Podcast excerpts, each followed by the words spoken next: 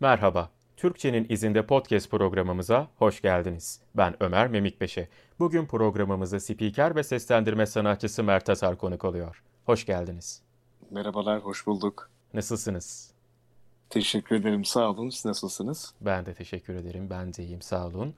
Size programın detaylarından bahsedeyim biraz. Amacımız Türkçenin önemini vurgulamak, Türkçenin doğru kullanımını anlatmak bu programdaki tek amacımız denilebilir. Ayrıca size birçok soru hazırladım. Türkçemiz için çok önemli sorular bunlar. Ee, bir röportaj formatından ziyade daha çok bir sohbet havası oluşacak. Tabii ki, çok memnun olurum. Güzel Türkçe derken e, İstanbul Türkçesinden bahsediyoruz. Diksiyon kuralları da bildiğiniz gibi ona göre belirleniyor. Türkçemizi Evet. doğru ve güzel kullanmak her vatandaşın isteğidir. Güzel konuşmak, kelimeleri doğru seçmek, konuşurken Türkçenle karşındaki insanı etkilemek bunlar hemen hemen hepimizin istediği özellikler. Tamam bunları Kes, istiyoruz ama ki, güzel Türkçe konuşmak için neler yapmalıyız?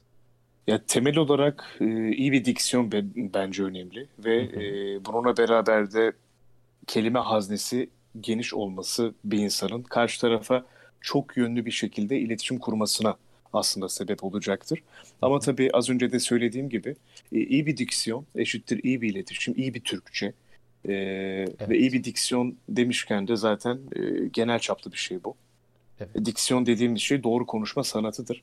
Ve e, ben şahsen bir spiker ve seslendirmen olarak değil, bir birey olarak e, her konuşmacının bir aslında bir enstrüman olduğunu düşünüyorum, bir sanat olduğunu. Hı hı. E, ve bu diksiyon dediğimiz şey az önce iyi konuşma sanatı diye nitelendirdiğim şeydi. Aslına bakarsanız. Bu Evet. sanatı ne kadar güzel e, icra edebilirsek o kadar da güzel iletişim kurabiliriz diye düşünüyorum. Güzel konuşmak aynı zamanda da bir sanat ama sadece diksiyonda yeterli değil. Aynı zamanda kelime haznesinin de, kelime dağarcığının da geniş olması gerektiğini söylediniz. Tabii tabii enstrümandan bahsettik. Yani Hı hı. enstrümanda birden çok nota var. Evet, Ee, burada nota ve kelime örneğini aslında birbiriyle örtüştürebiliriz. Ne kadar çok nota varsa ve o enstrümanı o notalar o notalarla ne kadar güzel kullanabilirsek, notalara nerede doğru basabilirsek evet. işte biz o zaman bence iyi konuşmacı olabiliriz diye düşünüyorum ama e, temel nokta kesinlikle iyi bir diksiyon. E, kelime öğrenilebilir, e, kelimeler yaşanabilir. Gezerek, görerek, okuyarak en başta e, öğrenebiliriz. Ki okumak da aynı zamanda e, konuşmamıza da katkı sağlayan bir şey. E, sevgili Ömer, sen de biliyorsun ki. evet. E, dolayısıyla temelde iyi bir diksiyon, sonrasında geniş sayılabilecek bir kelime haznesi bence kilit nokta olabilir. Kilit nokta diksiyon ve kelime haznesi.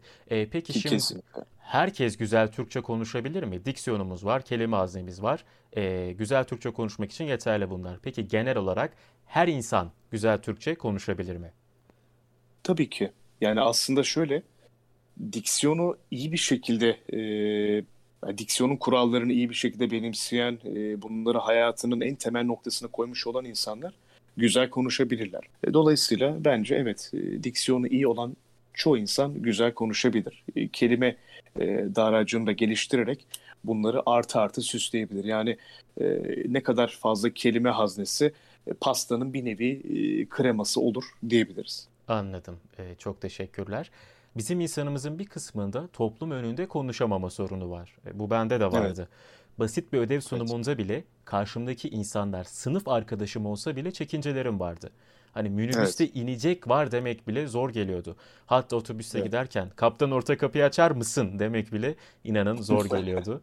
Yani bırakın sunum yapmayı, bırakın konferansta konuşmayı, basit bir cümle bile kuramıyordum toplum önünde. Ya toplumda derken minibüste, otobüste bile. Yani buna Evet, benzer sorunları yaşayan inanılmaz fazla insan var. Peki evet güzel Türkçe kesinlikle. konuşabilmek toplum önünde konuşamama sorununun önüne geçer mi? Aslında bence e, ben de kendi tecrübelerimden yararlanarak buna cevap vereyim.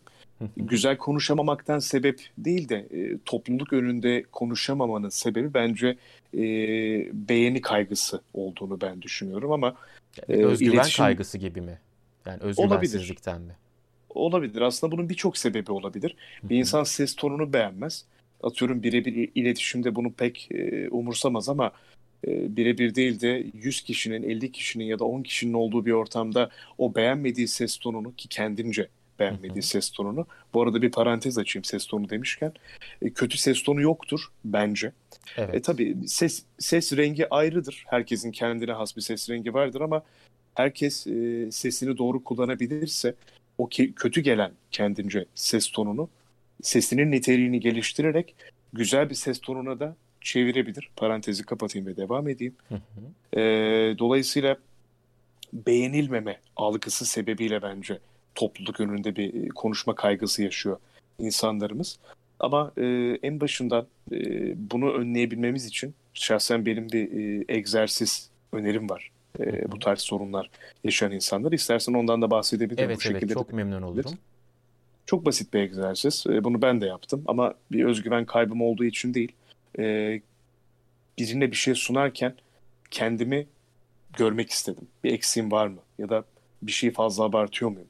Bir yerde e, farklı noktalamalar, farklı vurgulamalar yapmalı mıyım sorusuna cevap aramak için ben aynı egzersizi yaptım. Senelerce hala da yapıyorum. İşim gereği çünkü bu benim e, güzel bir egzersiz oluyor. Kendinizi işim olmasa bile. yani. Tabii tabii ben mesela sabah yüzümü yıkıyorum böyle banyoya Hı hı. gidip ondan sonra işte havluyla yüzümü kuruladıktan sonra evet sayın seyirciler diye böyle e, aynaya karşı e, kendime telkinler ya da sunum yaptığım e, zamanlar fazlasıyla oluyor.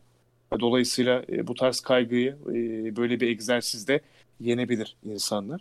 Bir de e, temel noktadan kendini iletişim bazında gel- geliştiğini düşünen insanlar aslında bu e, algısını da şey, bu kaygısını da yenecektir. Çünkü e, çok yönlü bir iletişime sahip olduğunu düşünen insanlar birçok insanı da hitap edebilir.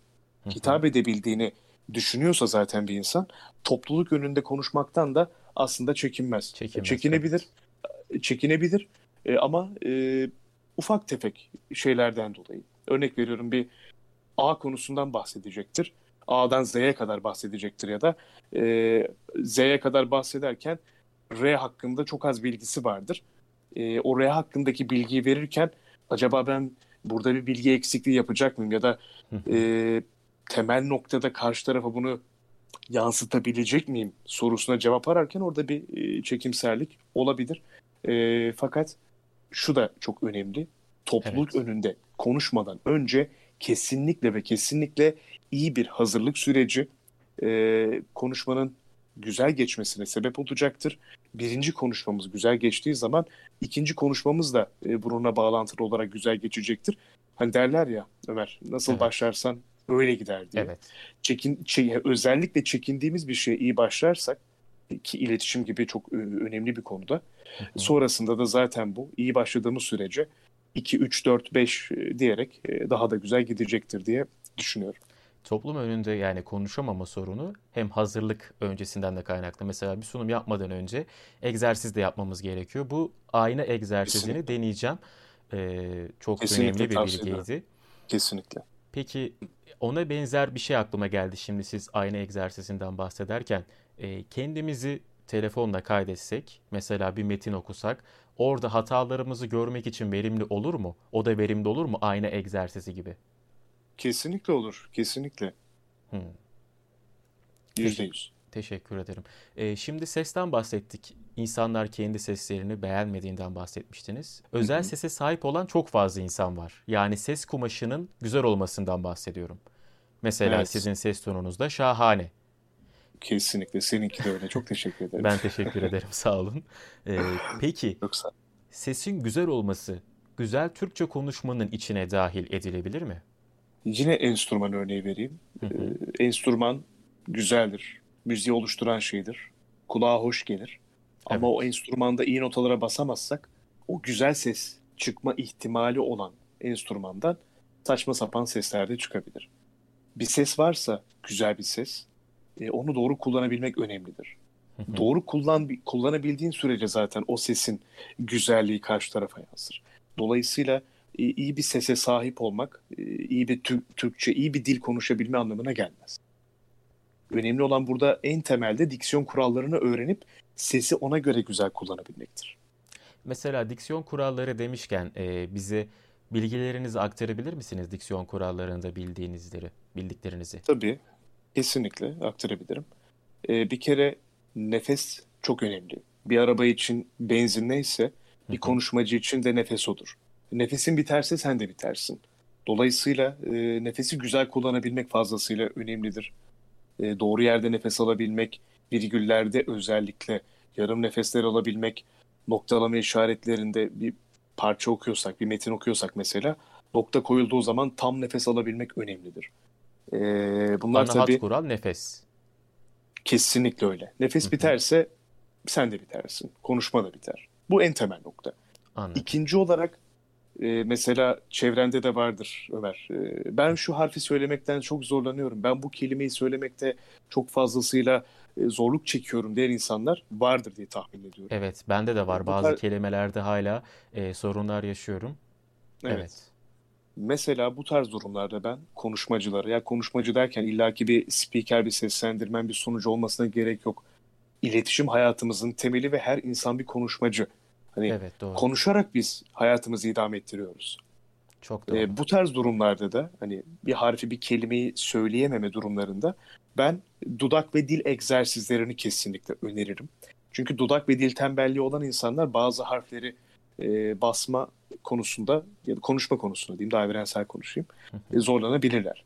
S olabilir, T olabilir, R olabilir ki R'leri söyleyemeyen insanlar vardır. Evet. Çoğunlukla benim çok e, karşıma çıkar e, peltek olan insanlar var.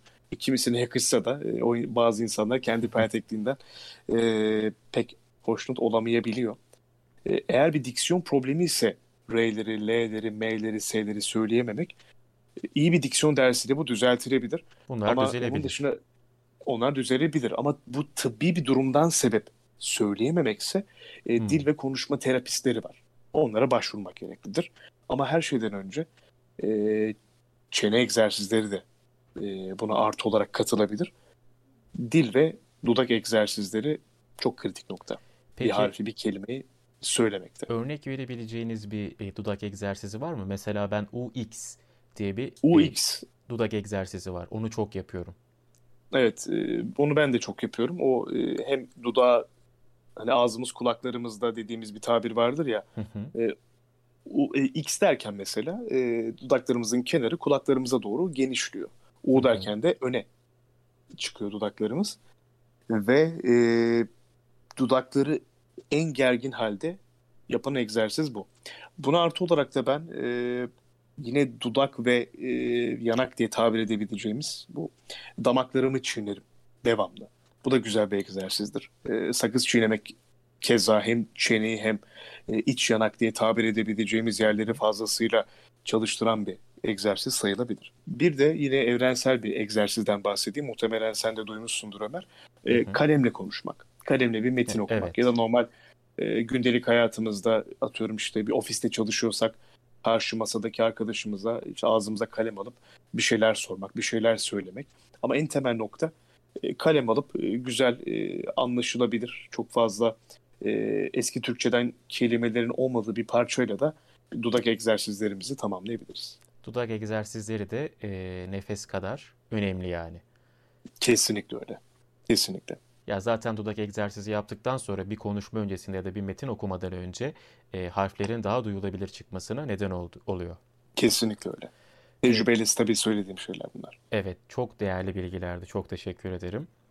Rica ederim. Şimdi birazcık yazı dilinden de bahsedelim. Türkçe yazıldığı gibi okunmuyor. Okunduğu gibi de yazılmıyor. Kesinlikle. Türkçeyi konuşurken evet. nelere dikkat etmemiz gerektiğini, nasıl güzel Türkçe konuşacağımızı öğrendik. Peki ya yazı dilinde Türkçeyi nasıl kullanmalıyız? Dijital ortamda, resmi kurum ve kuruluşlarda, makamlarda, mektuplarda, sözleşmelerde ve dilekçelerde Türkçenin doğru kullanımı neden önemli? Yani şöyle, e, çok resmi bir kurum olmasına bile gerek yok bunun için. Çünkü söz uçar yazı kalır diye bir deyimimiz var. Hani deyim yerindeyse e, bu deyimle ben aslında bu konu hakkındaki cümlelerime başlayayım. E, bir kere resmi ve güzel bir e, dille yazılmış bir dil zaten e, bir yazı farkındalık uyandıracaktır. E, kaldı ki karşı tarafa vermek istediğimiz mesajın e, ciddiyeti de e, o yazıya vermiş olduğumuz özenle, e, yazının kurallarına uyup uymamamızla zaten e, bu doğru orantılıdır. E, dolayısıyla e, güzel bir şekilde konuşmak istediğimiz dili e, aynı şekilde yazım kurallarıyla birlikte kağıda da bana kalırsa e, güzel bir dille dökmeliyiz ki karşı tarafa en doğru şekilde istediğimiz şeyi aktarabilelim ve e, karşı taraftan alacağımız geri bildirimde bizim evet. onlara sunacağımız güzellikte olsun. Anladım. Ee, şimdi güzel Türkçe yazı dilinde de çok önemli.